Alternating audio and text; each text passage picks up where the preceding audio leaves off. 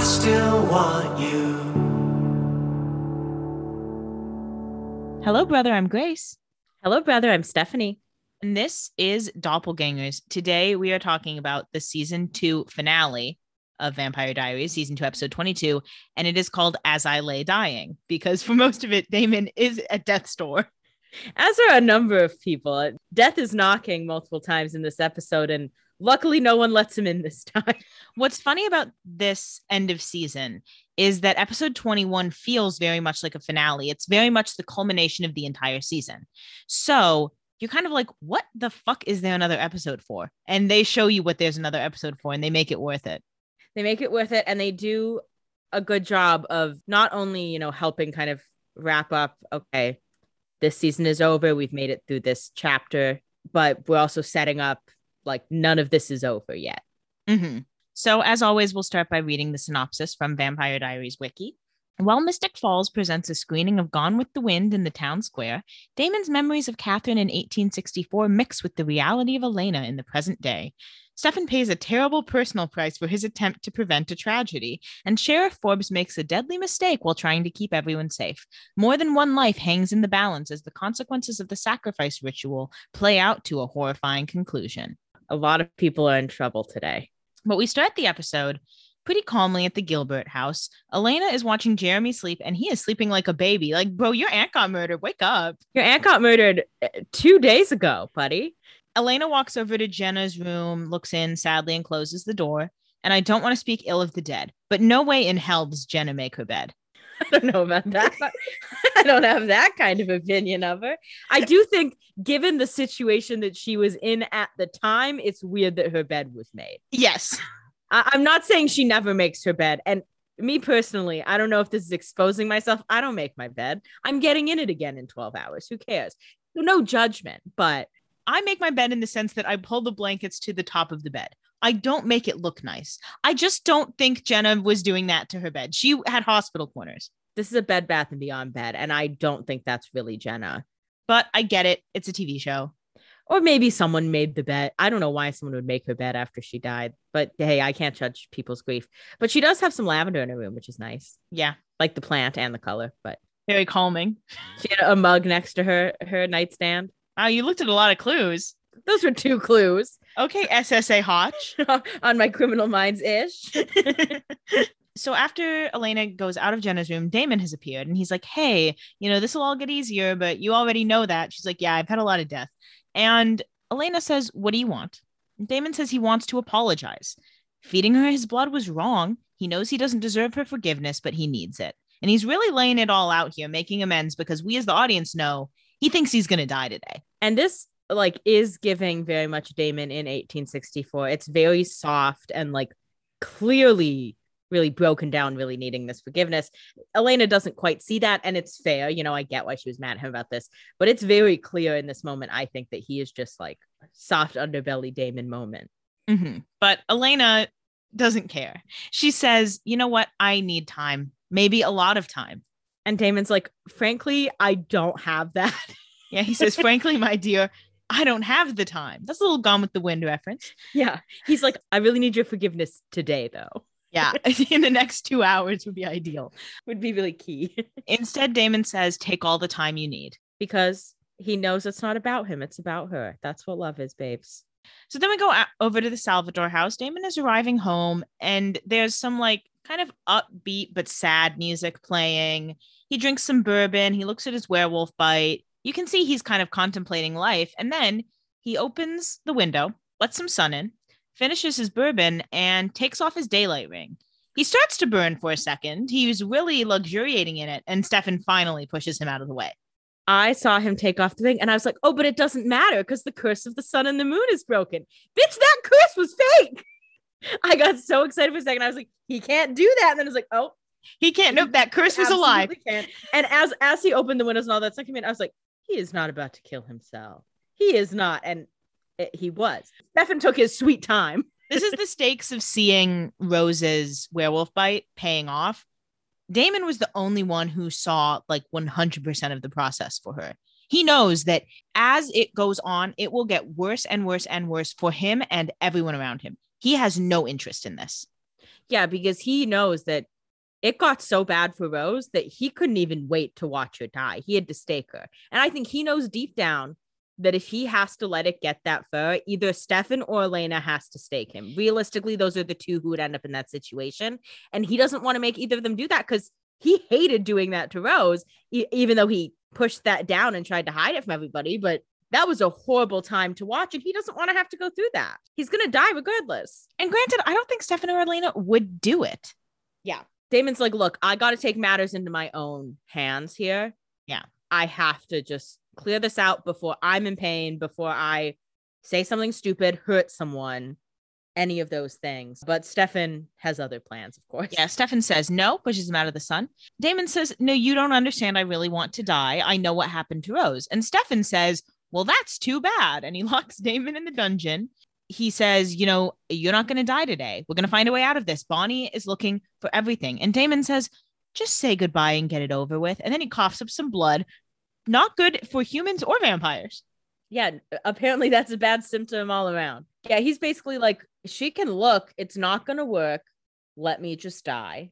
I know he has to be on suicide watch, whatever. If someone made me die in that little dungeon, I'd be pissed. I would be mad. And Stefan says, Hey, lie still. And then he leaves him there. So then we go out to the woods. The sun is out, and Klaus is waking up naked in the woods. Elijah tosses him his clothes and says, Hey, you know, it's been almost two days since the full moon. Uh, the full moon came and went, and you stayed a wolf. So now we know Klaus and Elijah learned at the same time, we, the audience, learned Klaus can change at will, and that Klaus remembers every single kill while he was a wolf. So that's just a little bit of housekeeping for hybrid rules that we may or may not need to reference moving forward. Maybe we maybe we'll have another hybrid, maybe we won't. I don't know. Well, it's good to know that he does indeed remember every kill because we've seen Tyler wake up and be like, I don't know what happened, you know. but Klaus, Klaus knows, and he's he's a okay with all of it. And he said that was super super fun. And Elijah says, "Yeah, you know, I've been cleaning up all your messes along the way." And Klaus says, "Just like old times, brother." Elijah says, "Okay, so now that you've had your mm-hmm. fun, I think we need to like come back to the bargain we made." And Klaus says, "Bargain, bargain. Oh yeah, yeah, yeah. You want to be reunited with our family?" And Elijah says, "I just want to remind you, you gave me your word, Elijah. No one cares about word except you." Yeah, you're the only one who holds honor in such high esteem. And here's my thing. Klaus is like, "What bargain? Oh yeah, that thing I said to stop you from killing me. Okay, sure." Yeah. Elijah should see the writing on the wall that this is probably not going to work out. I think he's uh doubtful at best, but I think he's like, well, you know, he is my brother. And also, like, work. He's alive. I can't kill him now. I kind of have to Well, yeah, this- stick on his side. there's no way to walk this back. That was your one shot to kill him, and you had help, and it still didn't work because you gave it up at the last second. And Klaus knew this. That was the one moment that he could kill him, and he saved his trump card when he needed it. And now Elijah just has to hope for the best. And Klaus says, Hey, yeah, no brother would break his bond. Although, wait a second. Didn't you try to kill me? And Elijah says, Yeah, but I didn't kill you. He's like, yeah, but I stopped. And and Klaus says, And now no one can. All is forgiven. And Klaus puts on a jacket. I just want to comment on this. It's not the point of the scene. He puts on a black trench coat with a popped The collar. collar is already popped. He he said, Elijah, pop that before you put it on me. He said, Make sure you pre pop my collar. And it is giving very Dracula. Very modern day Dracula. I would think Klaus would be leaning into as Yeah. a style icon. Oh, you know, Klaus saw Interview with a Vampire and he said, No, this is the shit. he's like, I don't love the long hair, but the rest of it, dope as fuck. Klaus watched Interview with a Vampire and he grew his hair out and he got pissed because he's like, It's not working for me. Yeah, he grew his hair out and, and it was well, first of all, I don't think he got it all the way long because it Yeah. got like shoulder length and it was essentially an afro. And he was like, No, no, no, no, no, absolutely not. And then he saw Criss Angel's show and he said, Okay, I'm going to take elements from this instead. I wish he would wear some eyeliner. Maybe someday. So Elijah asks again, Hey, where's our family? And Klaus says, Hey, lighten up. I'll bring you to them soon. Red flag number seven. Like, Yeah, come on, Elijah. And so then we go over to the grill. Uh, Alaric is having a drink and he fully takes a bottle of bourbon from the bartender and she just gives it to him because she's like, this guy's fucking nuts, dude. You got to give it to this bartender. She fights him a little bit. But she's like, you know what? I don't get paid enough for this. You can fucking have it. She's like, this is above my fucking pay grade. Yeah. She's like, I'm not fighting the high school history teacher over this. And also, like, no one is allowed to know, like, how Jenna died or really that Jenna died. So this just is, they're like, why is he such a fucking mess? Yeah. And so Stefan calls Rick and says, Hey, I need your help. And Alaric says, Yeah, well, I'm currently not operating, and I apparently am not allowed to help. I just have to sit idly by while my girlfriend is sacrificed on an altar. And Stefan says, Okay, uh, drama queen, Damon is dying. And this does get Alaric moving. Yeah. something to do. Stefan says, Look, there's a werewolf bite. We're looking for a cure. Rick perks right up. He says, What do you need? I'll say this both Alaric and Jeremy make a comment like this in this episode of like, well, I had to sit behind before, and I get why they're pissed about that. What the fuck were you two gonna do? I mean, Alaric, I know you have stake guns and vervain darts. That would not have worked on Klaus. It just wouldn't have. So I like they make that comment, but I just want to. I mean, I know they're mad and they're stressed. Well, yeah, eventually they'll be able to look back and say, like, there was nothing I could have done. But right now it's the wound is still a little fresh. Yeah, there was nothing really any of them could have done except Catherine. And she was not in the business of doing that. So sorry. Yeah. Sorry, guys. So I don't really know what y'all expected. So then we go over to the town square. They're having a screening of Gone with the Wind. Everyone is dressed up in old South antebellum clothes, which was already kind of wacky in 2011, 2012, but in 2021, it's particularly cringy. It's one of those things, and it's like so funny because last time they did this was the last season finale outside Mhm. of like the actual flashbacks. So it's just kind of funny to see them do it again. And I get it's the South, but yeah, at this point, it's like "Ew, maybe you guys shouldn't have leaned into that so much. But I know, but on the plus side, none of our main characters do. Caroline and Elena said, I'm wearing jeans, bitch. And Caroline loves Gone with the Wind. yeah, finally we have at least just the background actors. Caroline says, Yeah, I love Gone with the Wind, but it is racist. She's learned. And Jeremy doesn't seem particularly excited to be there, but Elena says, Look, we had to get out of the house. This is our distraction from reality. We need to breathe, eat, and get up until it just isn't hurt anymore. That's a, a path, you know, just like, look, we can sit and be sad about this all the time, but we're going to be sad regardless. So we might as well push ourselves, Mhm. which I get, but I think it's also a justification. Like, why are these kids out when their aunt just died? You know? exactly. And so Caroline approaches. She has a really built out picnic. And Jeremy sa- seems quite unexcited. But Caroline says, Perk up, everybody. We're going to take a page from Scarlett. We made it through the war. You guys went through absolute hell. And my mom knows I'm a vampire. So basically, Atlanta has burned. But still, we persevere. Nevertheless, she persisted, baby. And the Gilberts like don't seem incredibly moved by this speech, but they do accept it and they start to eat. I, th- I think it's like, yeah, they made it through the war, but Elena and Jeremy very much lost. yeah. Caroline relatively is closer to winning, even with her mom knowing her mom hasn't done anything at, at that current time. So Caroline has more reasons to be optimistic because she's like, hey, I didn't get fucking sacrificed. How did that work out? It's very Caroline to be pushing this, like, look, we made it through, Atlanta burned, but we're still sitting here and we're going to get it. We got to be positive. So then we go over to the witch house. Stefan and Bonnie are trying to do a seance to contact the witches, namely Emily Bennett, to find a werewolf bite cure, even though these witches notably hate Damon. Bonnie's like, they may not want to help. Yeah, they kicked him out of the house when he walked in. So I, I don't know that they're thrilled. yeah.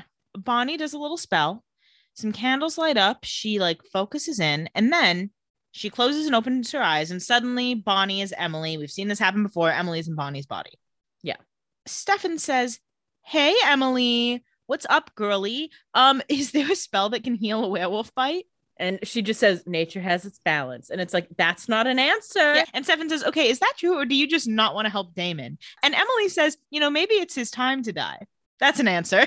Stefan's like, okay, well, that one was an answer. So you don't want to help Damon then.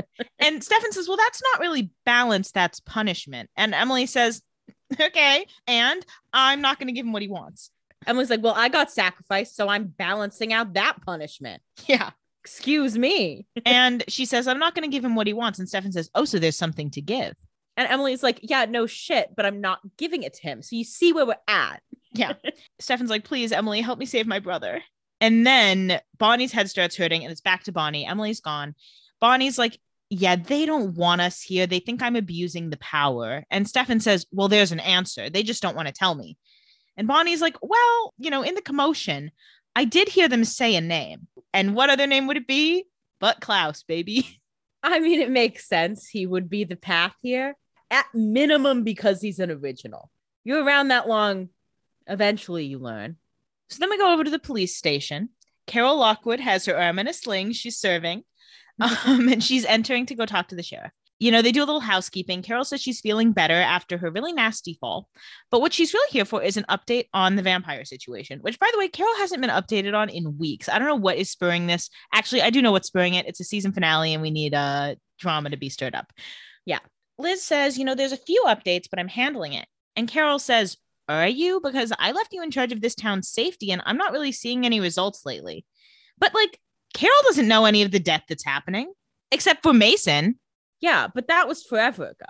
Maybe she's mad that there's no answer on Mason still, but I don't really think she cares that much. Well, I also feel like if there was an answer on Mason, they would have known if it was a vampire. You know, like I feel like she would be Yeah. expecting to have heard if it was a vampire. She might think it's not. Anyway, this is kind of coming from out of left field. Again, it's a season finale. We need to raise the stakes. I get it. But it is like, why does Carol care about this all of a sudden? It's also probably Carol just was bored in the hospital and was like, hey, I haven't heard about vampires in a while and was like, I better get some power back. And like, I, I'm the I would believe that just character wise. Yeah. Um, I'm just making a justification because I do think it's just a finale to really Yeah. to really get Liz to fucking make a choice here because she's been, you know, floundering like, uh, I don't like vampires, but like I do that's my still kinda daughter. like my daughter, and like Matt hasn't seen anything crazy, so I don't really have evidence to push it either way. So we just needed someone needed to push Liz to make a decision, and Yeah. and here comes Liz with the wrong fucking one. Yeah. And there's enough character stuff to back it up, but it is a little weird. Liz says she's handling it, and Carol says, Yeah, you better be, because if you can't, I'll find someone who will. I don't know where you're going to find them. The deputies are all idiots. Yeah, what are you gonna do? Put up a fucking listing on Indeed? Yeah. Uh, like, Vampire go ahead, Carol. Try. The next person Carol's going to go to is fucking Damon, Yeah, exactly. At this current point, he would be dying. Sheriff Damon Salvatore. Wouldn't that be great?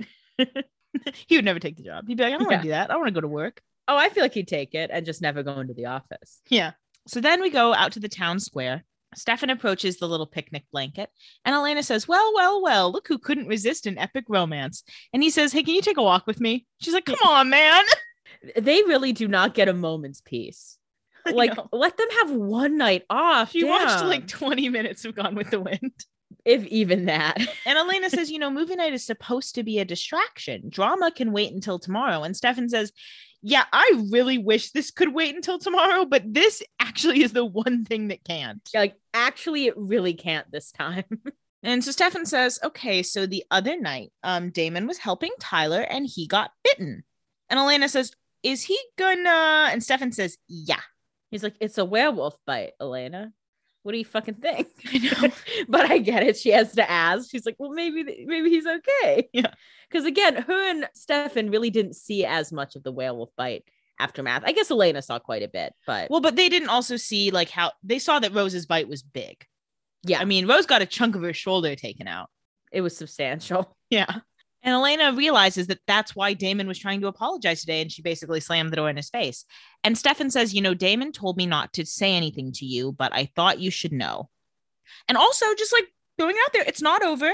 There might be a cure, but I do have to find Klaus for it. She's like, I don't want you to go find Klaus. Yeah. Elena says, Yeah, I think Klaus is going to kill you. And Stefan says, Yeah, but he had the chance and didn't. So I feel safe, which the logic tracks here, but also it kind of doesn't, but it all works out. So whatever. I, yeah, I get this logic because if he was going to kill him, he probably would have already.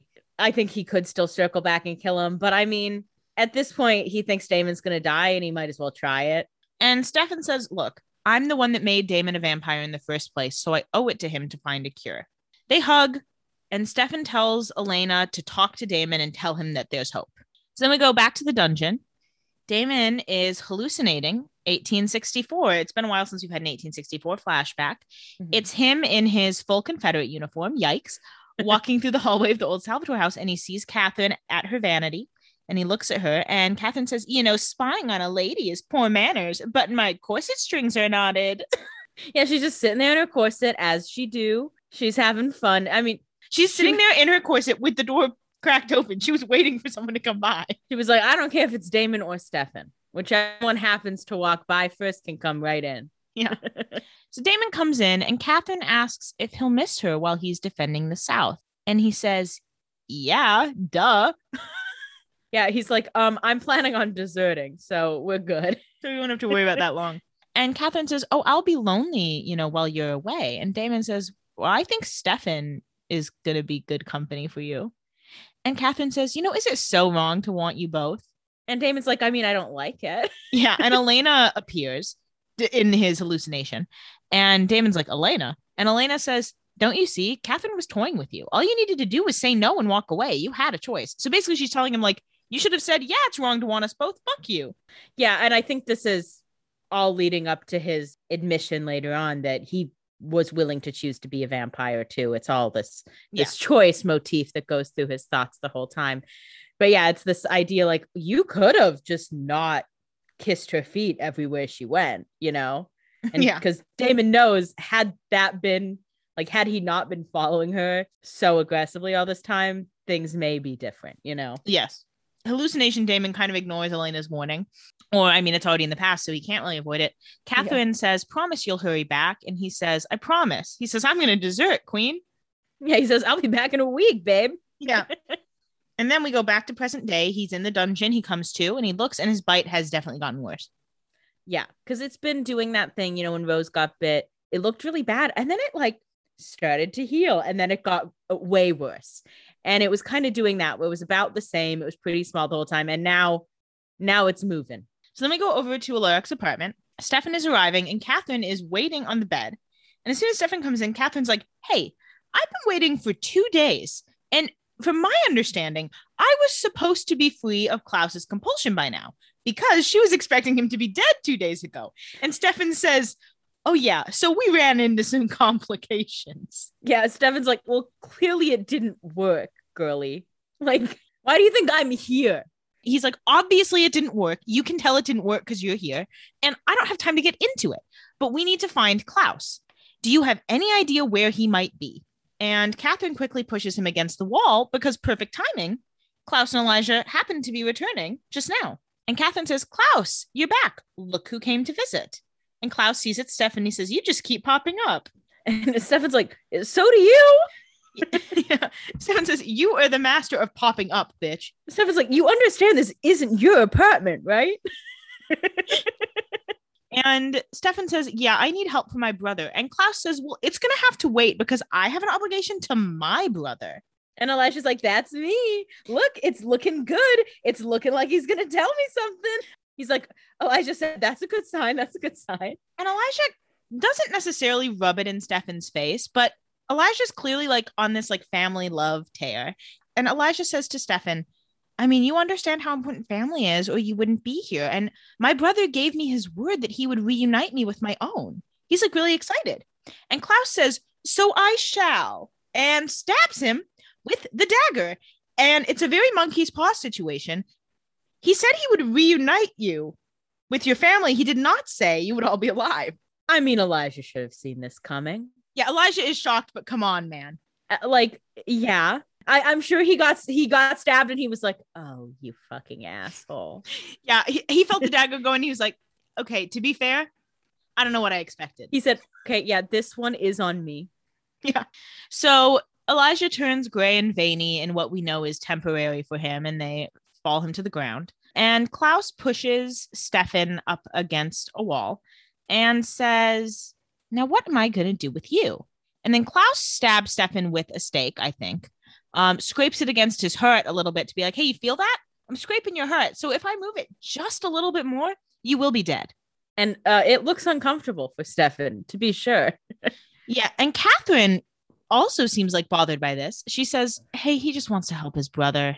Catherine's feeling a little bad about all that she's done. It seems because she's Yeah.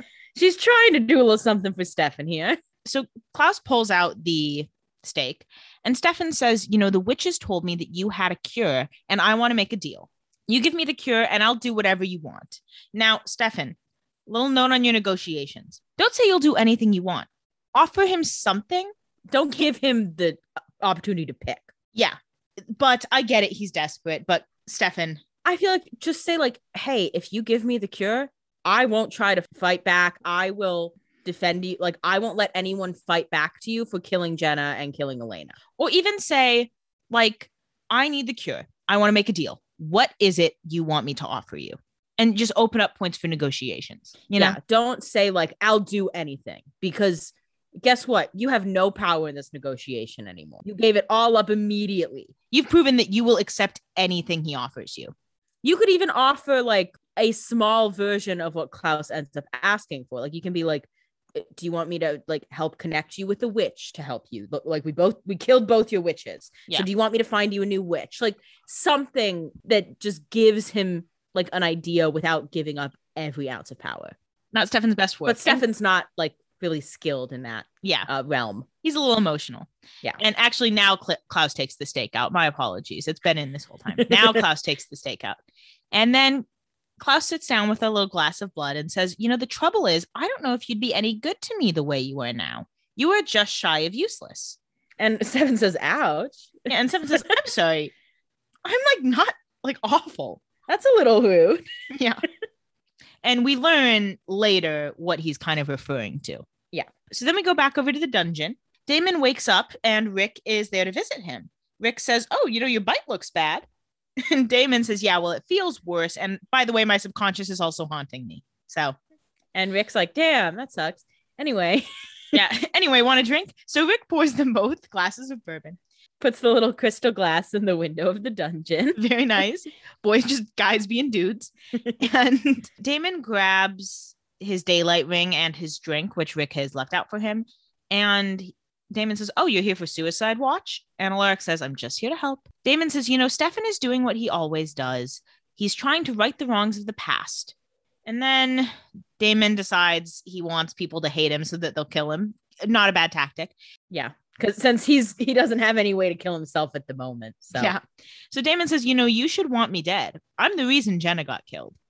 And Rick says, I don't blame you for Jenna, which of course he doesn't. Like, there's a part of it, like, yes, there were decisions Damon made that led to Jenna being sacrificed, but really the one who's at fault is Klaus. yeah, like you can be a little mad at Damon about it, but, but realistically, this was gonna go how it was gonna go. Yeah. No one could have known he was gonna get Jenna. So Alaric isn't that mad about it. And Alaric is also not oblivious to the fact why Damon is saying this. Like he's Yeah. very understanding, like, okay, clearly you want me to kill you. And I obviously didn't come here for that. Mm-hmm. So keep talking. Yeah, so Alaric says, I don't blame you for Jenna. Damon says, Sure, you do. Also, remember how I turned your wife into a vampire? You must really hate me for that one, which we've long covered, Isabel. That is not Damon's fault. That's Isabel's fault. Yeah, Isabel was dying to get turned into a vampire, and Damon just helped. Like that was all Isabel being a fucking bitch. Like that really has nothing to do with Damon. exactly. And Alaric says, You know what? Give me your glass. Neither of us is drunk enough for this conversation. Which is the right reaction to that. So he's going to refill their drinks, but then Damon grabs Alaric's throat and says, Please kill me. And Alaric's like, "Uh, okay, well, no. So Alaric says, Screw you, and injects him with Vervain. Damon falls to the ground and he says, Elena. And Rick says, Elena's not here, Damon. Yeah, he- he's like, okay. He said, Shut Sad up sack. about the 17 year old, please. He said, Shut up, you fucking depressed ass. so then we go outside the Salvatore house where Elena does happen to be pulling up. Elena hears some rustling, and then Sheriff Liz Forbes comes up and covers Elena's mouth and says, Don't make a sound. There's a bunch of deputies here, and we're here to fuck shit up. And Elena's like, Are you fucking joking? And look, I get what she's doing here. This shit's illegal, ma'am. It was the warrant act. even if you happen to have a warrant for this house, which I'm positive you don't, you can't arrest a child who's standing outside. Well, they're not arresting her. They're detaining her. But here's the other thing you have to remember anytime they deal with vampire stuff, it's above the law. Yeah, there's no law stuff here. Elena can't take her to court for this. I've been really soured on Miss Liz Forbes this episode uh, for obvious reasons that we will come to get to. So I'm going to be a little unfair to her for most Yeah. of this. I, I fear. just, yeah, yeah, I just want you to know. I look. I want you to know I am not being unbiased here. I'm pissed at her, Yeah. and I will say some stuff that I may regret. I don't care. I'm mad at her. So then, meanwhile, in the dungeon, Damon asks Alaric to go get some blood. Alaric goes to the cooler to go pick up a blood bag, and Liz comes in, points the gun at Rick, and says, Hey, where's Damon? And Rick says, Hey, now's not a good time. He's like, you would be really wise to leave. Like, he wouldn't attack you on a normal day. I can't make promises today. Yeah. And a deputy says he's here. And Alaric's like, Do not go in there. But they don't listen. Alaric is trying his best to stop them. Be- but of course, to them, this just sounds like he doesn't want Damon to die, which is part of it. But he's also like, no, it's literally a bad idea for you to go in there. They have no idea of the circumstances, which how could they? But Yeah. funny. So then they peek in the dungeon and Damon is laying on the floor. So they're like, awesome. They open the door. All of a sudden, Damon's no longer laying on the floor. He's standing up, oldest trick in the book, and he tosses Liz against a wall. Now, I thought Liz died, and I was sad. I would, I wouldn't care now. Yeah, this was early in the episode. You weren't too soured on Liz. Yeah, this was before she hurt me. Yeah. Then we go out to the town square. Caroline, Bonnie, and Jeremy are still watching Gone with the Wind, but they're not really enjoying it because they're stressed and waiting for news. And then Jeremy gets a call from Rick. Rick says, Hey, please tell me you guys are with Elena right now. And Jeremy says, Oh, no, Elena went to go see Damon. I thought that's where you were. Caroline eavesdrops on this conversation so that we know. And Alaric says, Okay, so here's the thing Damon escaped. I suspect he's looking for Elena. Also, the cops are after him. So you need to get Elena and you need to take her somewhere safe because Damon is in bad shape and I'm on the way. And Bonnie says, You know, if Damon is off the rails, there's really nothing you can do, Jeremy. You should let me and Caroline deal with this. And Jeremy says, Okay, can you stop it? You left me behind before and Jenna still died. I'm going to go find my sister. Like, especially in this case, like, there's no point to leave him behind. Like, well, he's gonna sit there and watch Gone with the Wind by himself. Like, you can't trap him on a picnic blanket, Bonnie. Unfortunately, as soon as you leave, he's getting up. Yeah, So you might as well just let him come with you. exactly. And not for nothing, he has a Gilbert ring. So even if Damon did kill him, whatever, who cares? Yeah, he can bounce back from that. So then we go over to Alaric's apartment where Klaus is talking to Stefan. He says, You know, I heard about this crazy vampire who was on and off the wagon for decades. And when he was off, he was super, super fun and cool and sexy.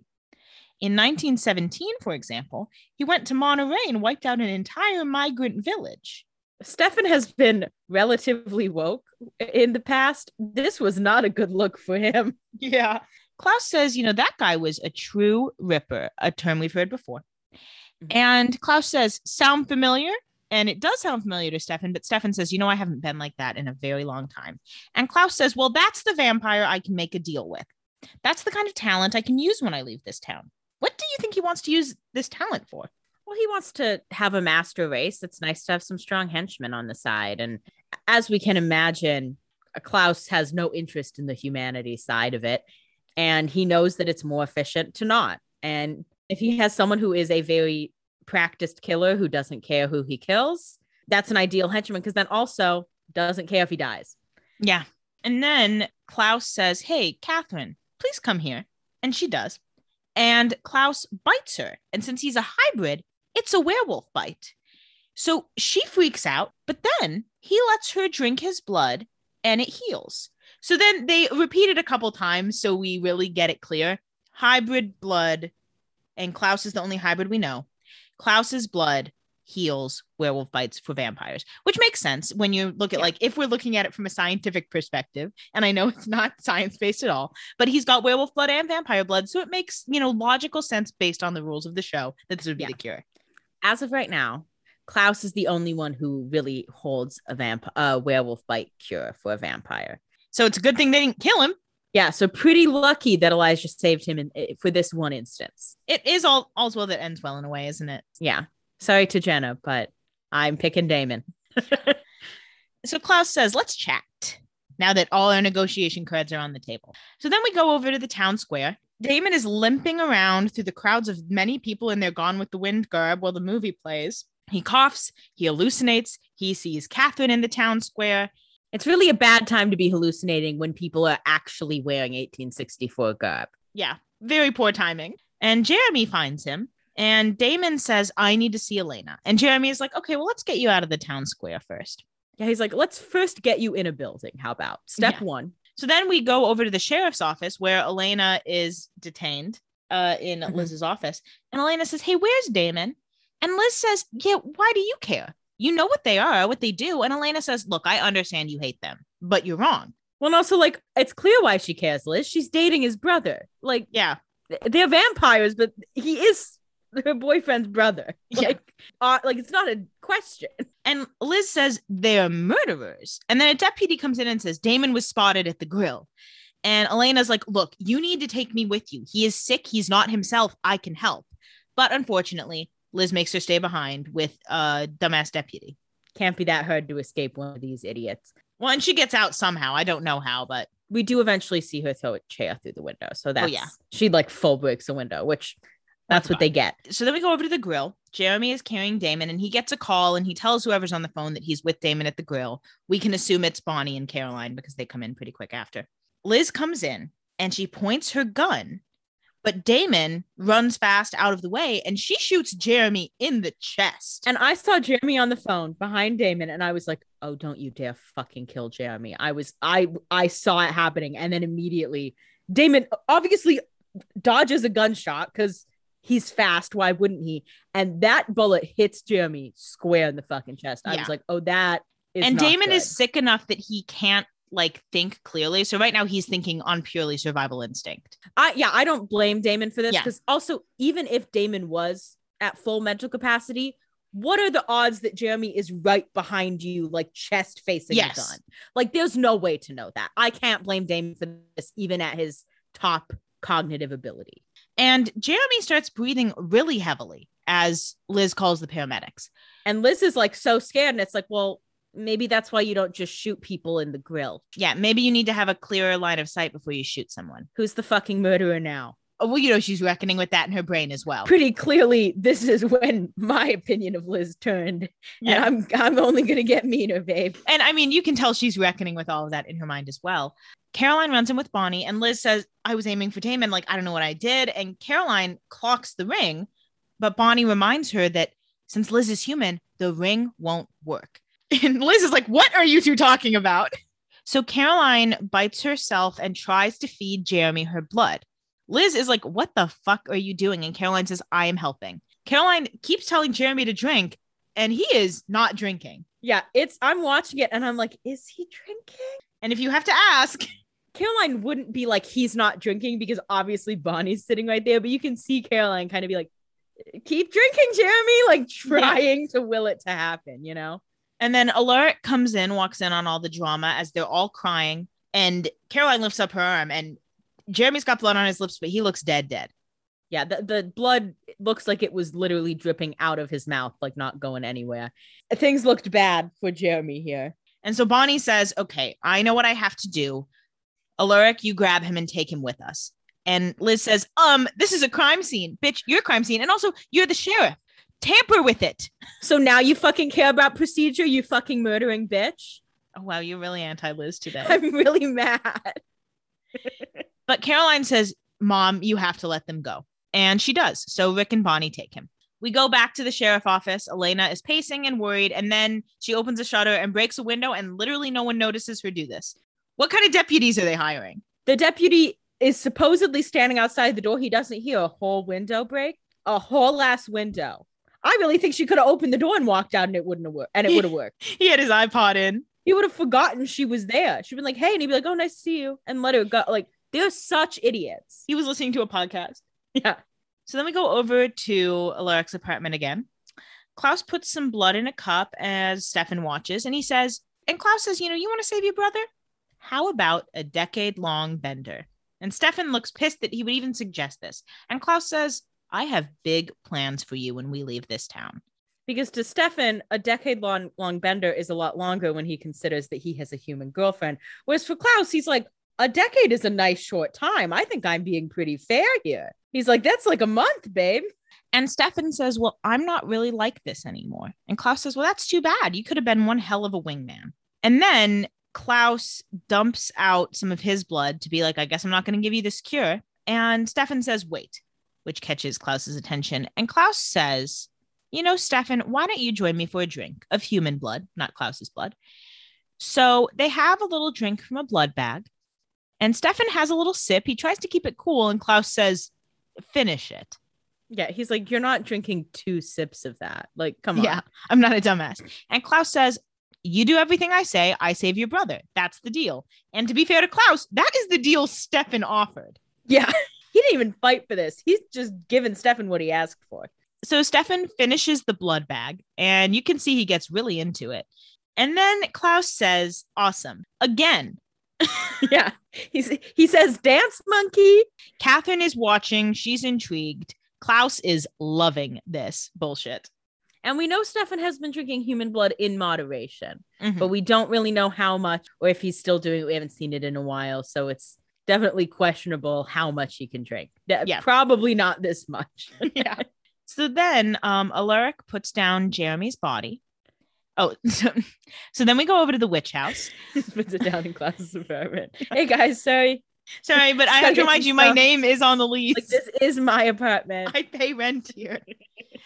Alaric puts down Jeremy's body on the floor of the witch house and says, Hey, is it possible? And Bonnie says, There's a spell that I can use if the witches give me the power to use it. And we know they're not particularly happy with her right now. Yeah, because she already asked for a pretty sizable favor this morning, and though they didn't give her the answer on purpose, it seems they they did. Yeah. or they at least gave her a step. Yeah. So Bonnie does a spell. Bonnie struggles with this spell. And she says that the witches are angry at her for coming back, that they don't want to help her, and that they say that if they help, there's going to be consequences. Bonnie and Alaric don't care about the consequences right now. Alaric says he's just a kid. Tell them to shut up. Bonnie continues the spell despite their protests. She's in pain. She's got a nosebleed. She calls out to Emily for help. She says she loves Jeremy. She's like, I love him. Please, you guys have to help me. It's shaking. The wind is blowing. And then it stops. And Jeremy looks dead, dead. Bonnie says no. Alaric is upset. But then at the last second, Jeremy gasps back to life. He is confused, but Bonnie says it doesn't matter. You're okay. And she thanks the witches. So I have to ask, what do you think the consequences are of bringing Jeremy back to life? We saw like one uh, effect, Potential, but we don't yeah. know if that's one of the consequences. He's come back to life before from the ring, but this implies that there's something very different between that death, like that the ring kind of stops it before it's this true, true death compared to a human death like this. I mean, it seems that the consequences, from what we can understand from the end of this episode, is a kind of thinning of this boundary between the human and the spirit world. Interesting. Um, that's my initial read on it. It could also be that there's like some sort of health effects, body effects. I am not 100% convinced that after this spell, that ring will still work. Mm, that's an interesting theory. The ring is built on it being human, on them being human, and Jeremy is still human, but there is this kind of supernatural thread in theory that brought him back to life. Mhm. It's a gray area for sure. Yeah, it's a gray area for sure. Although if that were the case, then you would think Elena's little life force spell would make the ring not work on her either. I feel like those would have to go together. So that's a potential. I'm not necessarily convinced that'll happen, but I could see that being a consequence. So then we go back to the town square. Gone with the Wind continues to play because the movie's four hours long. So it gets us through all these events. It actually is realistic that this is the movie they're playing because then it can really play the whole time. So this was a cool writing move by them. Yeah. Um, Elena is looking for Damon. He approaches her and she says, Okay, we have to hide. He's disoriented. He asks where they're going. And then he goes like back and forth between present day and 1864. In 1864, Catherine says, Everywhere. And then he trips back into present day. And then quickly we go back into 1864 where Catherine says, relax. And then quickly back into present day where Elena says, we have to get you out of here. Very disorienting for Damon. And we saw this same kind of jumping back and forth in time with Rose's bite too. That Mhm. keeping the timing and where you are straight becomes very difficult towards the end of this process. Yes. So Damon pushes Catherine against a tree and Elena against a wall. And in 1864, he asks why Catherine runs. And Catherine says, Because I know you will chase. Ain't that a lesson, Damon? Ain't that a lesson? He fell for it every time. And Damon says, Let me chase you forever. Feed me your blood. And Catherine says, Oh, I'm not going to feed you. If you want to take it, it's your choice. So she basically says, You want my blood? Bite me yourself, dude. Yeah. And Damon says, Okay, I choose you. And then present day, Elena says, Hi, not Catherine, Elena. Poor Elena constantly is in these situations where she has to be like, hey, no, I'm Elena. I am Elena. Um, please notice that. yeah, my hair is straight. I'm wearing a Henley. What ca- what else would make it clearer to you? And then in 1864, Damon says, Promise you won't tell my brother. And Catherine says, I promise it'll be our secret. And then present day Elena says, Um, please don't bite me. yeah. Because she sees where this is going. Yeah, she sees him looking at her neck and she's like, Oh, I don't want you to do that. And Damon says, I have to, so we can be together forever. And she says, Hey, stop. And then he bites into Elena's neck to drink her blood because he thinks it's Catherine. And Elena says, Hey, uh, Damon, you're hurting me. Please stop. You really don't have to do this. Again, you are hurting me. Yeah, she's like, uh, hi. Just again, a reminder, this is Elena.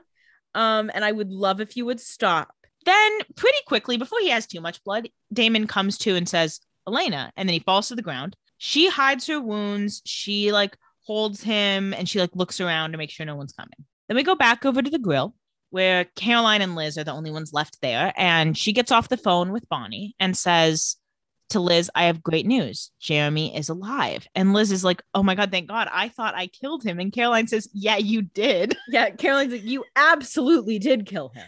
You shot him in the middle of his chest. I know you're not that stupid. Well, but she doesn't understand that people can come back to life. She doesn't have the mogul mindset of thinking, how what can a vampire do for me? Yeah. Um, but she's learning. And Caroline says, I explained it to you once, but I had to make you forget because I was scared. But I don't want to lie. I don't want to be afraid of you, and I don't want you to be afraid of me. I'm still your little girl. It's me. And they hug and cry, which implies that there's hope for this relationship. Yeah, Liz does return the hug. Do you think this is coming around? Do you think Liz is on the path to accepting vampires as part of her life? I think she's on the path. You know, for better or for worse, her essentially killing a teenage boy is probably going to make her be a little bit more forgiving. She was already on the path to accepting Caroline, but I think she just really was waiting. She just wanted evidence that said she could kill her, you know, Yeah. or kill all these vampires. She because she wasn't getting any of that evidence.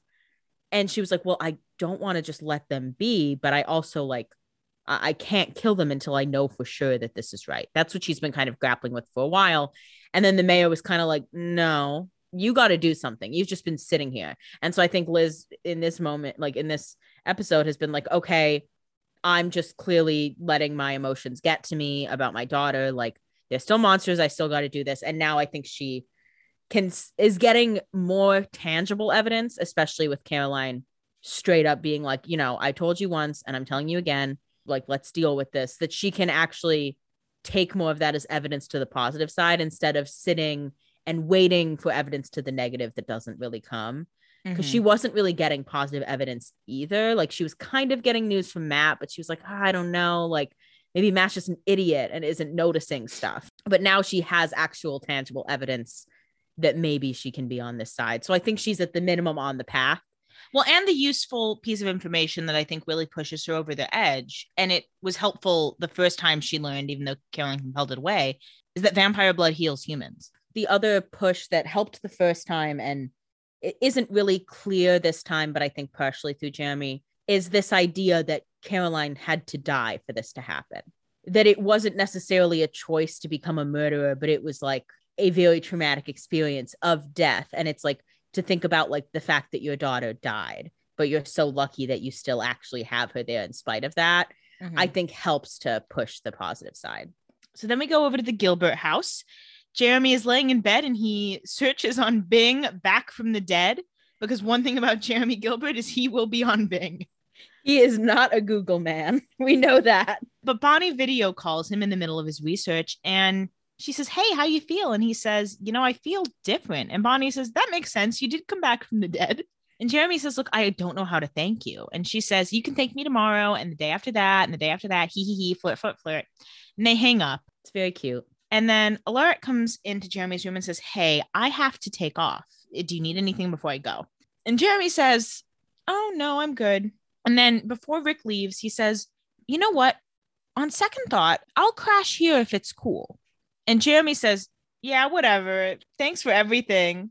They're both like, hey, um, I could stay here. Like, yeah, if you want to, I don't care. It's clear that Jeremy wants Alaric to stay and that Alaric wants to stay and take care of them, but he but Alaric doesn't want to overstep his bounds. Jeremy doesn't want to ask Alaric to do all this work, but they both want to be there for each other. Yeah, I mean, Alaric has been there for Jeremy since he got here, essentially, we Yeah. very early on. But I do think they don't want to be the one to push for it. But I think after Alaric saw Jeremy die and come back to life, he's like, okay, I need to be here for For this guy. and to kind of carry on Jenna's legacy. Plus, not for nothing, he can't exactly go to his apartment right now. Yeah, he doesn't have a place to live. Yeah. Let's because earlier in the episode when he's at the grill drinking, I'm like, why isn't he just drinking at home if he's gonna get this drunk? And I'm like, oh, he doesn't have a home. Like it got stolen from him. Jeremy says, you know, thanks for everything. And Alex says, oh, you can thank me tomorrow. And the day after that, and the day after that. and they laugh, they have fun. And Jeremy's like, I knew you were listening. just guys being dudes. And then we go over to the Salvatore house, specifically to Damon's room. Elena is at Damon's bedside. Damon tells her to leave because he's afraid he'll hurt her. And she says, I'm going to stay till the end. She's like, Damon, I don't know if you can. I, I know you can't see yourself right now. You are literally drenched in sweat and barely moving. I I think I'm good by now. I think I'll be able to get away. yeah, I think at this point that threat is gone. So she hugs him as he coughs. And Damon says, You know, all those years I blamed Stefan, but no one forced me to love her. It was my choice, and I made the wrong choice. I think that is a push, you know, that in theory, Stefan made the decision to be a vampire for him, but Damon was getting ready to be a vampire that whole time. Damon drank the blood willingly in preparation. Just he was always drinking the blood in case he died. So he had made the decision to be a vampire. And when push came to shove, he wasn't sure if he wanted it without Catherine. But no one forced him to do that. And I think what's reckoning, what he's reckoning with, what Stefan and Damon both reckon with in general, is there's only so far they can blame someone else for something. They both have to learn to take responsibility for their faults. There are things that they can blame on each other or anyone else, but at the end of the day, there are things they can't blame on anyone but themselves. And I think it's hard to reckon with that. I think that's a theme through a lot of this show Yeah. of like we see that a lot with Damon where Damon will make choices of his own volition and then like four choices down the line something negative happens. And that's not necessarily Damon's fault and it's this idea of like is anything anyone's fault? But that is the point of like yeah, Stefan forced Damon to become to complete the transition, but he would have not had to make that choice for Damon had Damon not made the blood choice first. Yeah. So it's this balance of like, yes, he forced me into it, but like I had already made like taken steps in that direction. Yeah. And it's finding out like I think this whole reason behind their rivalry for all this time is sometimes blaming them for something the other one did, sometimes blaming them for something they did, and sometimes just projecting their own insecurities onto the other one. That's a sibling relationship at its core. Totally. Elena shushes him because she's like, You don't have to do all this right now. You don't have to unpack your whole life. And Damon says, Tell Stefan I'm sorry. And Elena nods and holds him. because she can tell the fact that he's saying tell Stefan I'm sorry I shouldn't be blaming him she's like okay he is very close He's seeing that white light, baby. the grim reaper uh, has been knocking and and he's getting louder yeah. he's getting impatient So then we go back over to Alaric's apartment and we see there's like a pile of a bunch of blood bags that Stefan has drank. And he seems pretty ravenous at this point. It seems like it's uh that he's really getting into it. yeah it's unclear at this point if Klaus has kept being like another one for like the 10 bags on the floor or if Stefan has kind of leaned into it at this point it's not Yeah. super clear Klaus says, you know, you're very cooperative. It's almost like you're enjoying it. And Stefan says, okay, I'm not going to drink any more blood until you give me the cure. he's like look uh, like we're burning daylight here like i i understand you have to do this but like i do have to cure him at some point. And Klaus says, nope, let's make a deal now. You can remain here, living your life in Mystic Falls, or you can embrace what you truly are and leave town with me and save your brother's life. So basically, the choice is you can stay in Mystic Falls or you can save your brother's life. And though Klaus doesn't know it, the choice is like it's Elena or Damon. uh, like either way he's leaving damon too in this case Yeah. So you can stay with just elena or you can safely know that damon and elena are alive but not see either of them Mhm. so it really is at its core choice between damon and elena but it's still a lose-lose It's a tough decision, but Stefan makes it. He does so by drinking another blood bag to show Klaus, like, I- I'm going with you. And Klaus says, That's the spirit. And then Klaus takes the little cure in the bottle and he goes up to Catherine and he compels her and he says, Take this to Damon and come right back. And Catherine and Stefan are both like, wait, she gets to leave because they both know Mama's got Vervain. That was the whole point of Vervain is that at some point Klaus would let her leave the apartment and she wouldn't be compelled to like come back. And Klaus says, You should hurry. And she does. Catherine runs right out the door. She hightails it right out of there. It is quick. And Stefan is like, Oh no. He's like, That's not a good trade at all. Stefan says she's never going to take it to Damon. But you have to understand from Klaus's point of view, of course he's not going to let Stefan take it to Damon. Stefan would run. Yeah, that was this this whole time that this was happening. I was like, okay, I understand that Klaus wants Stefan to turn his humanity off again. But like, how can he really know whether or not Stefan has done that? Like maybe Stefan will be able to get out of this somehow. And I think that's the whole thing with Klaus, because Klaus doesn't give a shit if Damon lives or dies. It- it- that's no consequence to him. Like he's okay if Catherine brings him the cure. He's okay if she doesn't. And if and you know, if Catherine didn't bring Damon the cure and Damon died and Stefan got mad, guess what? Klaus would kill him too. Yeah. Like either way, Klaus is fine. He doesn't really care. to be fair, yeah, if Stefan had made the other decision here and said, you know what, I'm not playing this game with you. I'm going to live my life in Mystic Falls and let my brother die. Klaus would be like, well, this is no fucking fun. And now I'm going to kill you. Yeah. So then Stefan and Damon would both be dead. And then Elena would be like, well, that sucked. Well, he was like, I guess I'm going to date Matt. She'd be like, I guess good thing my brother's still alive. yeah. So then we go over to Damon's room and Delana stands. We are feasting tonight. Mmm, yummy. This is a very big Delana scene. It's our first Delana kiss, although it is a kiss in certain circumstances, but we'll get to it. A kiss is a kiss is a kiss. Ain't that the truth? It's not like our first Elena kiss, quote unquote, that was actually a Kalena. Is that the word? Well, Kalena's Catherine and Elena. Oh, oops.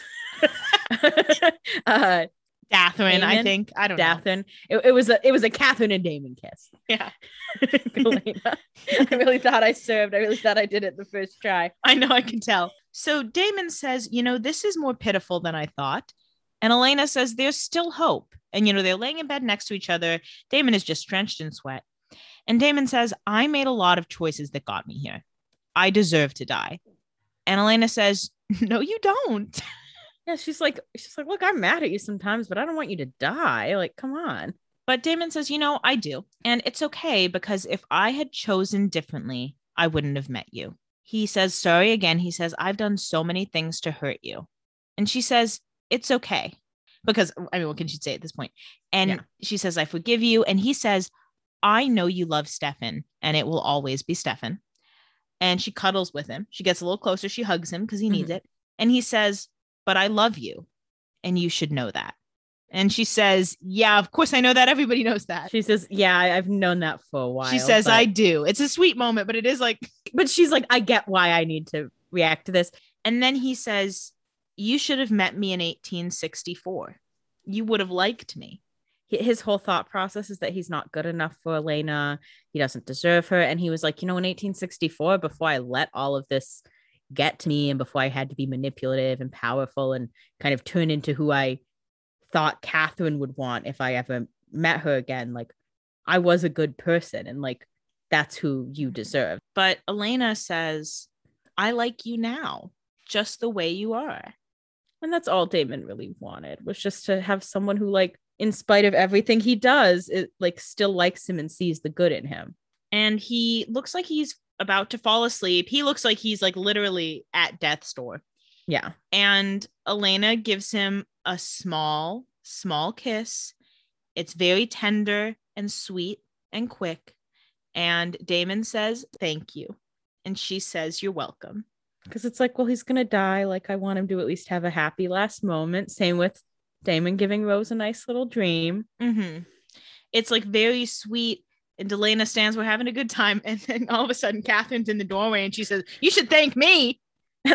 and I like to think Catherine had been there for a while. Yeah.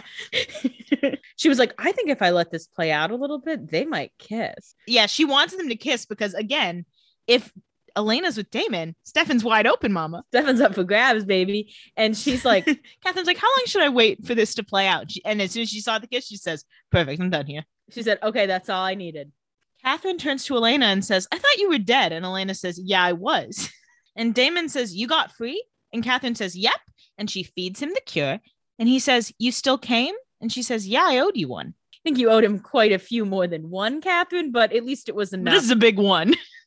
I was pretty confident Damon was not going to die from this werewolf bite. So it seemed that Catherine was going to bring it there. But I was, you know, it's still questionable with Catherine at best. But I do think Catherine was like, look, I, I did, I did really uh, do a number on y'all a couple days ago. I had to do what I had to do, but I understand that was a lot.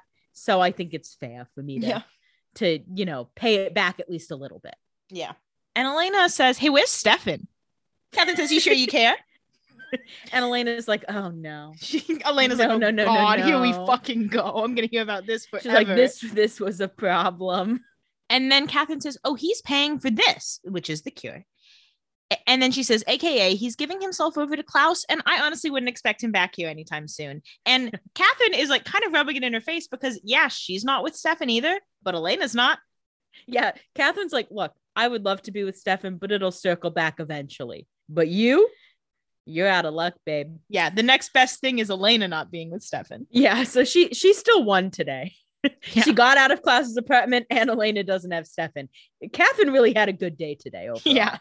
She was in a good mood. That's why she brought the cure over. She was like, I'm winning regardless, babe. Yeah, she said, I gotta, the universe wants me to give back today. Yeah.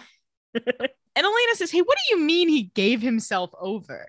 And Catherine says he sacrificed everything to save his brother, including you, by the way. Good thing you have Damon to keep you company.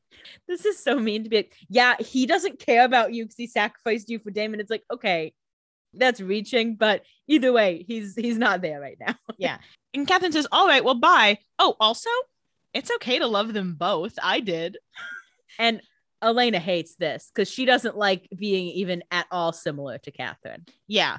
And also, you can have your opinion over the course of the show. Many fans do about when Elena fell in love with Damon, when she realized she was in love with Damon, but she knows she has a connection with Damon, and it's a source of insecurity that she would be the kind of person who would break either of their hearts in that way.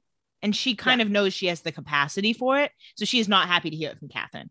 Well, I think at this point, she I don't think she would say she's in love with Damon. I do think at this point she would say she like loves Damon and cares about him. Yeah. But very much in this, I think at this point she would consider it family or platonic. I think even platonic is not quite enough Yeah. for what she would feel. But I do think she, you know, she would admit it. But she also has known Damon is in love with her. This wasn't a secret to her.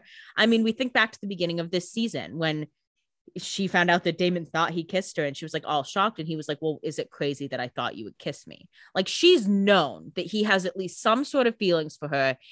And she's not like entertaining it really, but she's also not shutting it down because Mhm. she cares about him. She doesn't want to. And so I think this idea that her not shutting it down, well being with Stefan, well, not heavily shutting it down. She has like said a couple things that have been like, calm down, Damon. But I think the fact that she knows it and hasn't been like staunchly against it and put that wall up is a source of insecurity for her. Like, is that fair to Stefan?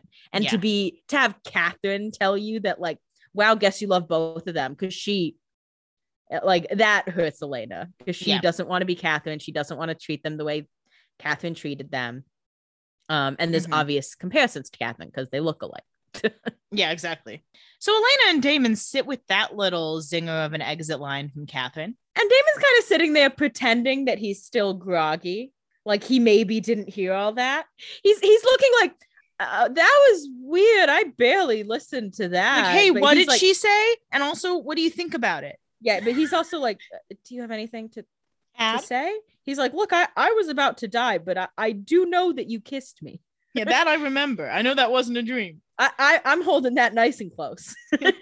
So then we go to some warehouse or something where there's a bunch of storage containers full of coffins. And Klaus talks to Elijah's gray body in a coffin and says, I suppose, brother, you've been reunited with our family. We get the wordplay, Klaus. You're very funny. it wasn't like that creative. And Klaus closes the coffin, directs some minion to put him with the others, and says, We're leaving town tonight. And Stefan gets a text from Elena that says, Damon's okay. And also, where are you? And Klaus says, Oh, did Katerina make it in time?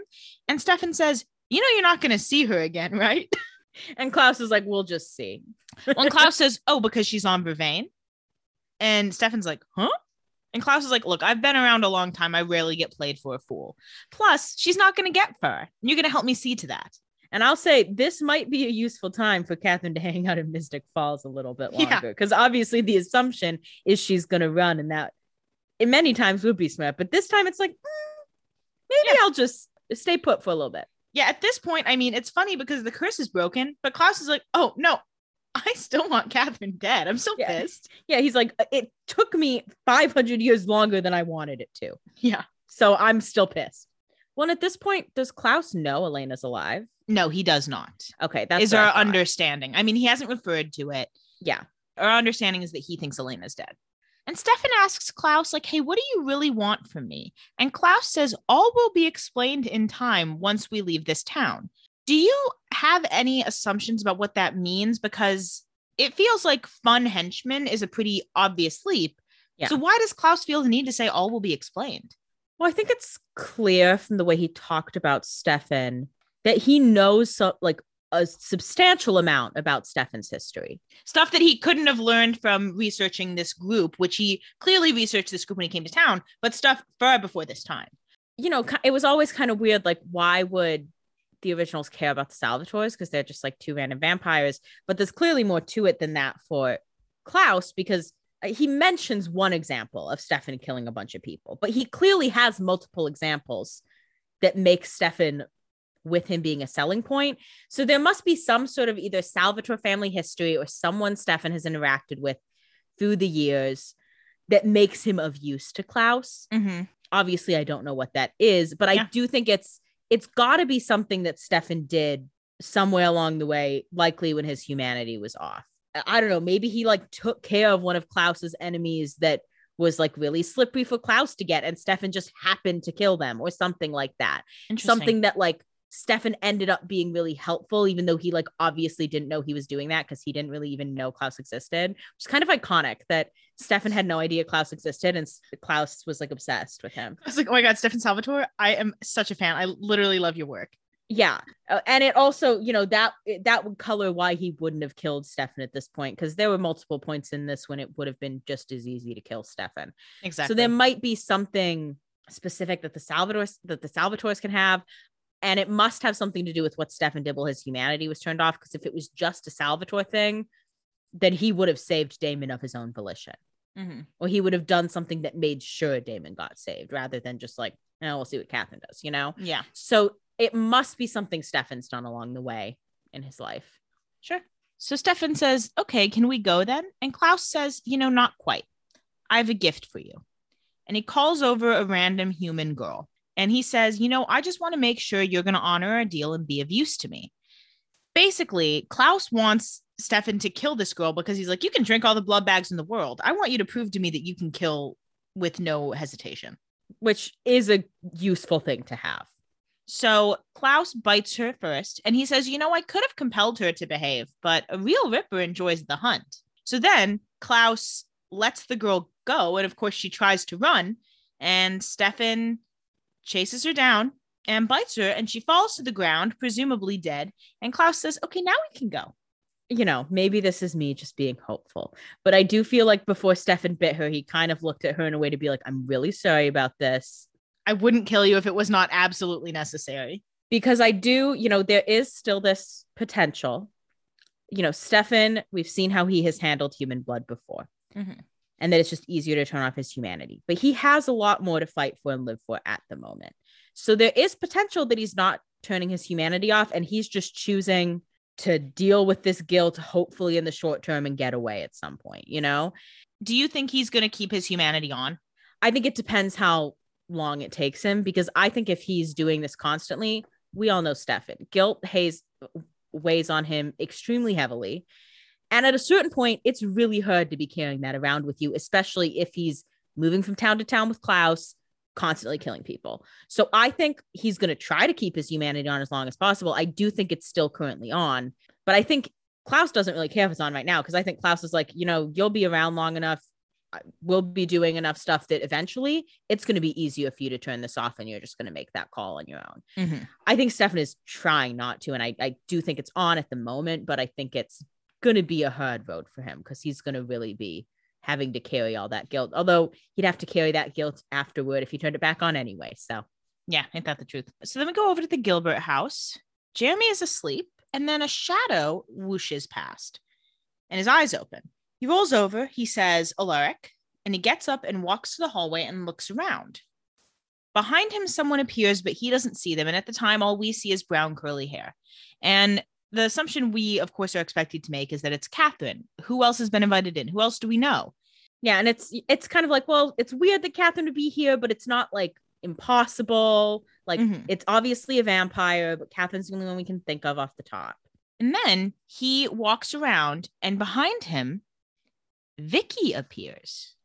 I had the biggest little smile on my face. I was so excited for you to see her. I could tell when you saw her, it took you a second to be like, wait, that's like, I think that's Vicky. And then it's like, that is Vicky. I'm already in a pretty good mood at this point because Jeremy's alive. But then I saw Vicky and I was so excited. I was so happy. And I will say my immediate reaction to this is like, oh, so he can see ghosts now. And then he goes downstairs. Vicky calls out to him. And then he turns around and he sees Anna. And I have a whole nother smile on my face. Two of my favorite girls in the whole universe in the Gilbert house. So Anna and Vicky are there. And that's where we end the episode. So let's talk about this first because it's our cliffhanger for season 3 Mhm. So your automatic assumption is that these two are ghosts that Jeremy can now see potentially because he came back from the dead. Yeah. And I do have reasoning for why I think this is essentially confirmed. I would love to hear it. So in theory, you know, we we can't fully get rid of the idea that maybe these two came back to life. We have to consider that. Yeah, it's a supernatural show. Yeah. Even though Anna was burned and staked and Vicky was staked and they found her body later, we still have to entertain that thought. Now Anna has been invited in the Gilbert house. So in theory she could have been in here.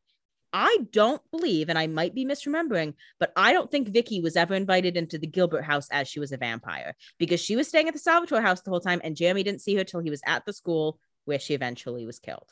That is excellent investigative journalism.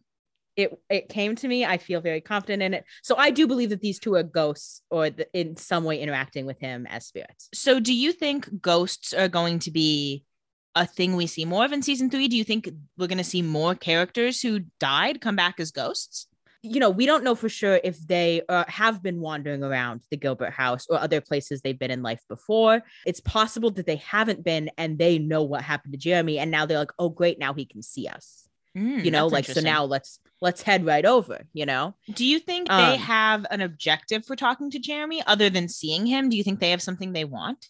generally i think in ghost lore we do get into this like there's a reason that a ghost wants something unfinished business um it could be a purgatory situation that they haven't fully passed on because of some reason or another um it could also be a situation that they're just able to kind of toggle between the spirit world and either they want something from jeremy or they just want to be able to you know say like i don't blame you for me dying or things like that. You know there there may just be a push that now that he can see them it's like well i would i'll like i'll go see jeremy. Now he can see us. I love to be able to see someone from my human life that i wasn't able to before. Mhm. so i think there's uh either potential essentially Uh, mm-hmm. because i'm not sure exactly what their objective would be besides wanting to fully pass on to an afterlife Since it is the end of season two, I want to talk reflections on season two and expectations for season three.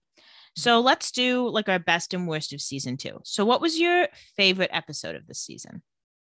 ooh i'd have to look through the list Now that we've seen it all, that's the part of IMDb you can look at. but we had we had so much in this season Yeah. Like literally think to the beginning of the season. Yeah. Our biggest problem was Catherine was in town. Yeah.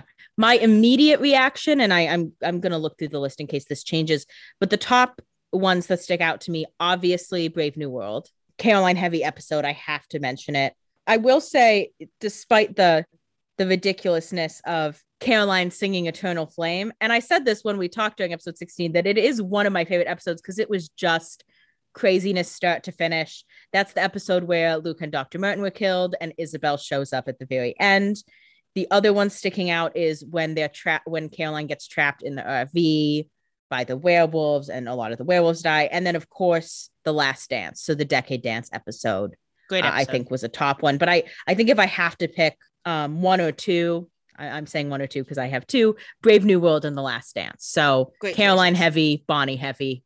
Not shocking that I picked those. My favorites of the season: Masquerade, classic episode. yeah, that was seven, there. and season two, episode twenty-one. The sun also rises. Flawless episode of supernatural teen television. Great drama, storytelling, deaths with powerful payoffs. Excellent drama. I just think one of the best episodes of this show is The Sun Also Rises.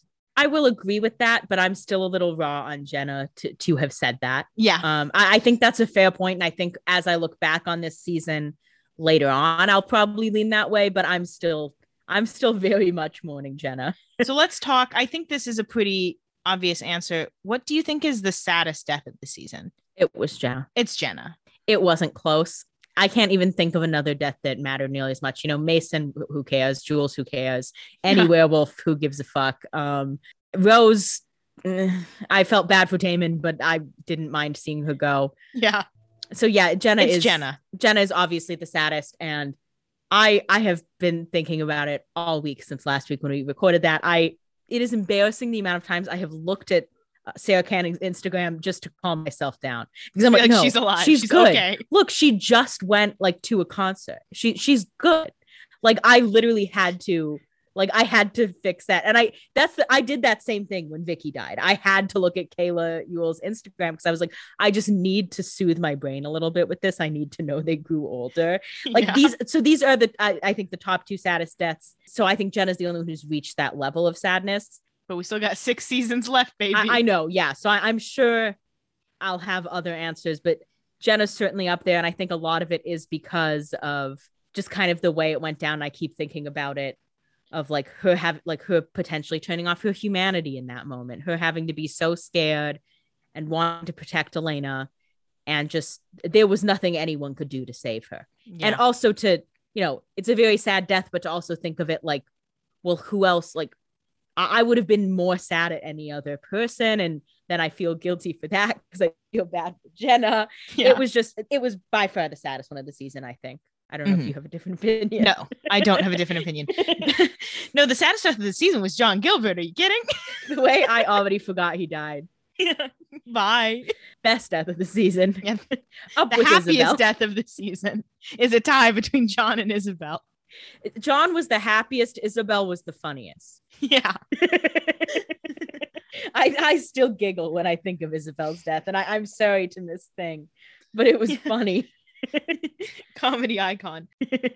Also, let's talk favorite couples. This was a big season for some couples who I know you are a big fan of. And I guess for the so couples we have Marilyn, um, Not that one. Forwood, which is Caroline and Tyler, Bonnie and Jeremy, Baramy, I think, um, Jenna and Alaric, Elena and Stefan, of course, Elena and Damon, of course, Catherine and Stefan, Amy Bradley and Tyler Lockwood, Amy Bradley and Matt Donovan, uh, Amy Bradley's friend and Jeremy.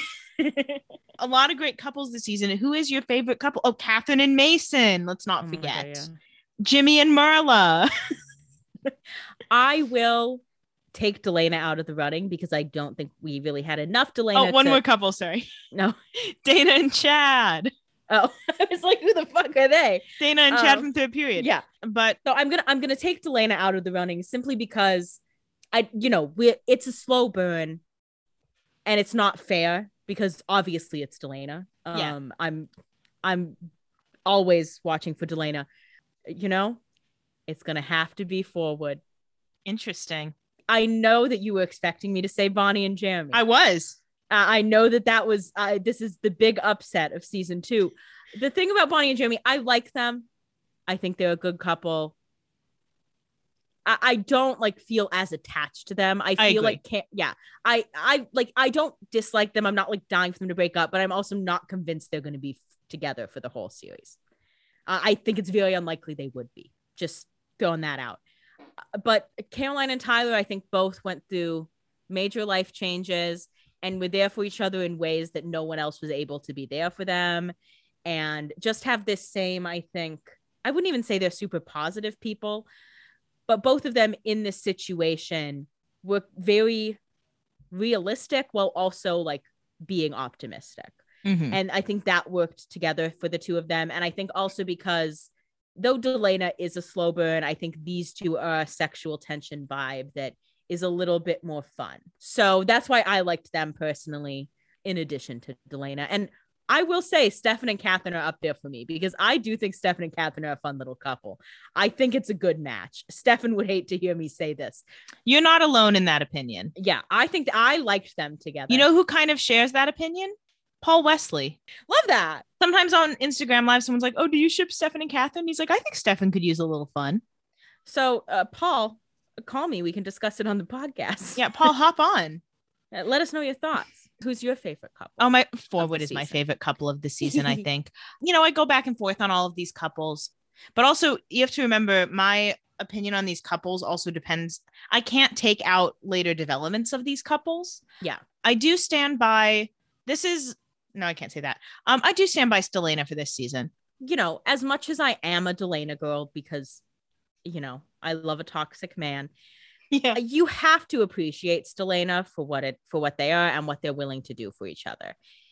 And, And, I also a lot of true love there. and I do um have a soft spot for Jenna and Alaric, even though we don't have a lot of time to spend with them.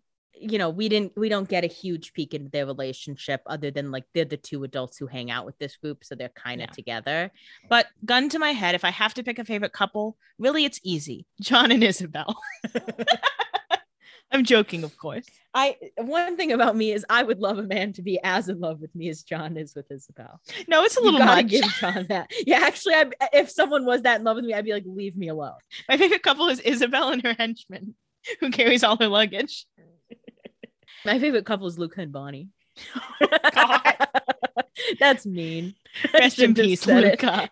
No, it's funny. It's only mean because I don't like Luca. Yeah, sorry, he's dead, Luca. so I feel bad. Yeah. Rest in peace. It's okay. He's a fake character. So it's He wasn't really important. no, wait, wait. My favorite couple's Andy and Damon.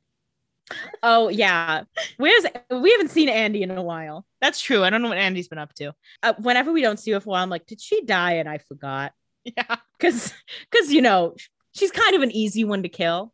Can you imagine if Andy was the vampire who got sacrificed? That would have been too easy. Yeah. No one would have everyone would be like, oh. And she'd be like, hey, Elena, I know you. And Elena would be like, who are you?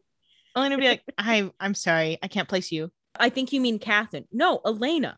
We've met many times. Yeah, we're friends. And Elena's like, I don't think I don't are. think we are." and finally, favorite moments, highlights, anything that comes to mind. This can be anything. My highlights, of course, Caroline singing "Eternal Flame." You have to love that. I do think Jenna's death is a great moment, although I know it is sore and sad right now.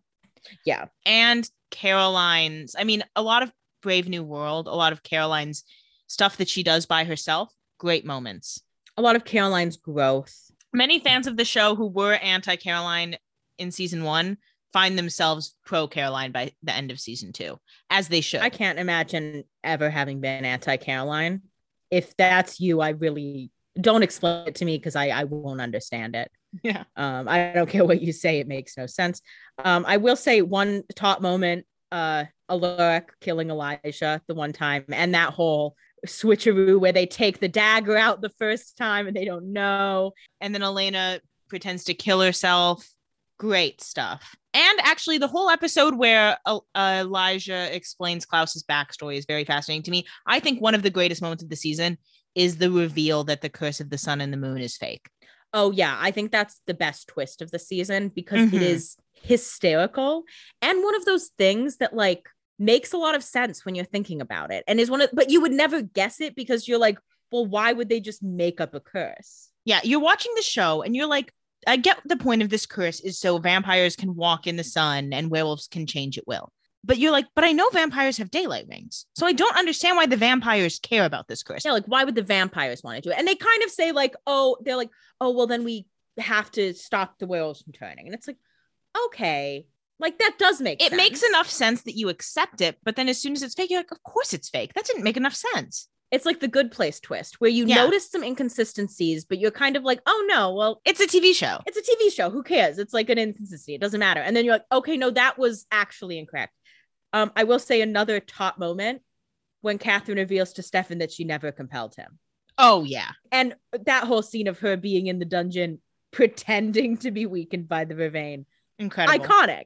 I mean, we have to appreciate all that Catherine did this season. I just love Catherine. That's obvious. I've made that very clear. Mhm. And so that makes that a top moment. Another top moment for me is the scene when Damon kills Jeremy. I've blocked that out of my head. I know because you want to forgive Damon. All of a sudden, you're so pissed off at Liz Forbes for killing Jeremy. She's not the first.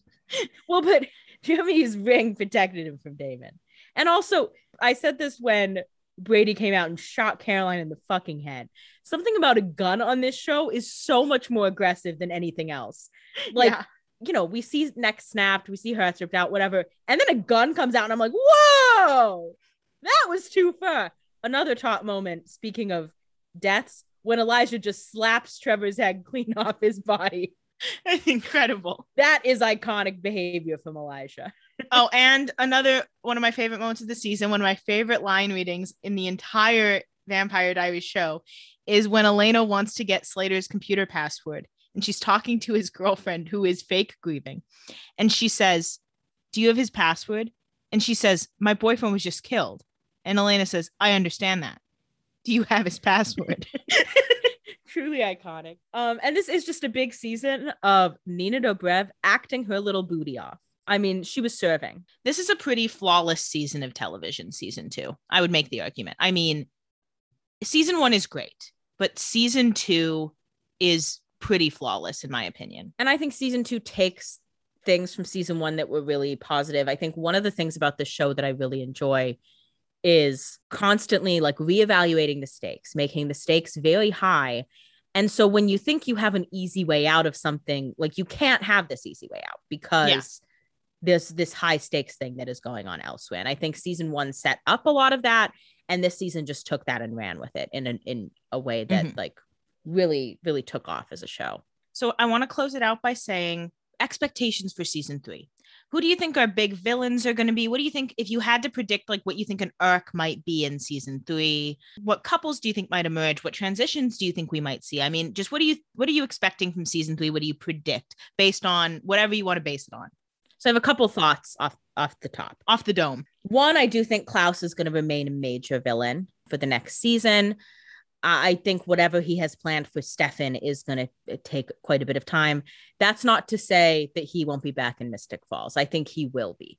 As well as, you know, I don't think Catherine is gone by a long shot. Um, I think she's going to be avoiding Klaus, but I, I do think we'll see her again. I'll also throw out we have one werewolf that we know right now, Mr. Tyler Lockwood. Some werewolves got to get turned into hybrids. And it would be very handy in the future if they had a hybrid in their little group who could provide cures for werewolf bites. So I'm thinking Tyler Lockwood at some point in season three will become a hybrid. Interesting. That's one thought. I do think we'll have to see kind of how this Jeremy consequences manifest, what mm-hmm. exactly that means, whether this becomes sort of a Long Island medium situation.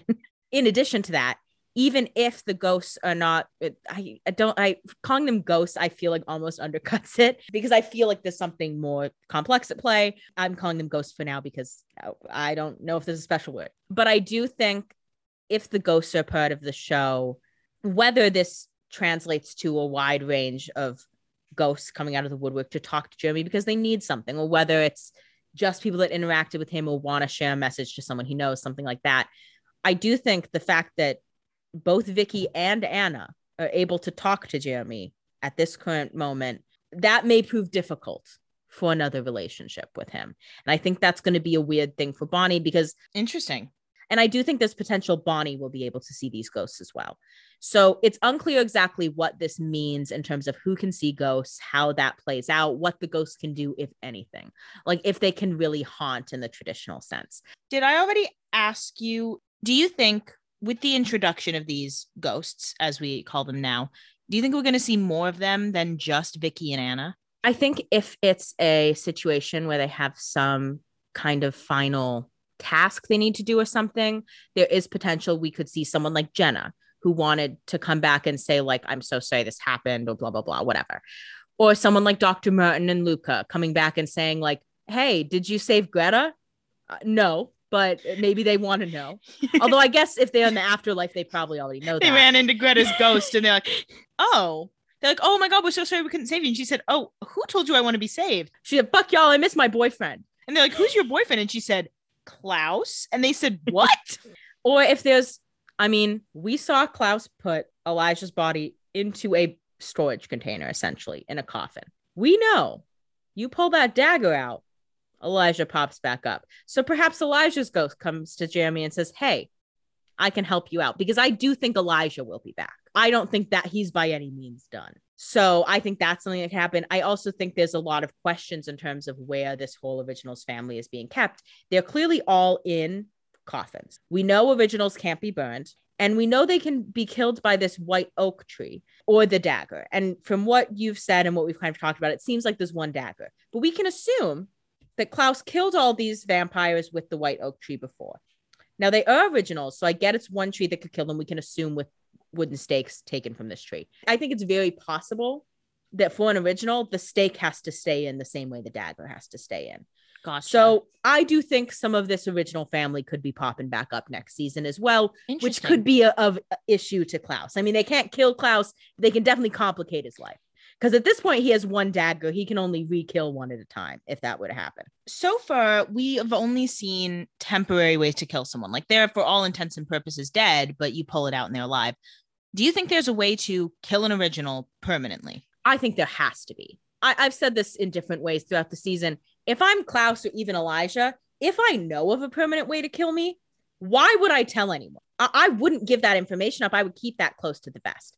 Although I would think if there were a permanent way to kill Klaus, Elijah might have tried something earlier, but at the same time, Elijah has to know he's not quite as strong as Klaus, and having more people and the specific time would be useful to him. So I think there is still potential. I think this potential to kill originals. I think Klaus might be a special case because he is a hybrid now. Mm-hmm. I find it hard to believe that all the witches in the world, the only balance they could come up with was a single dagger.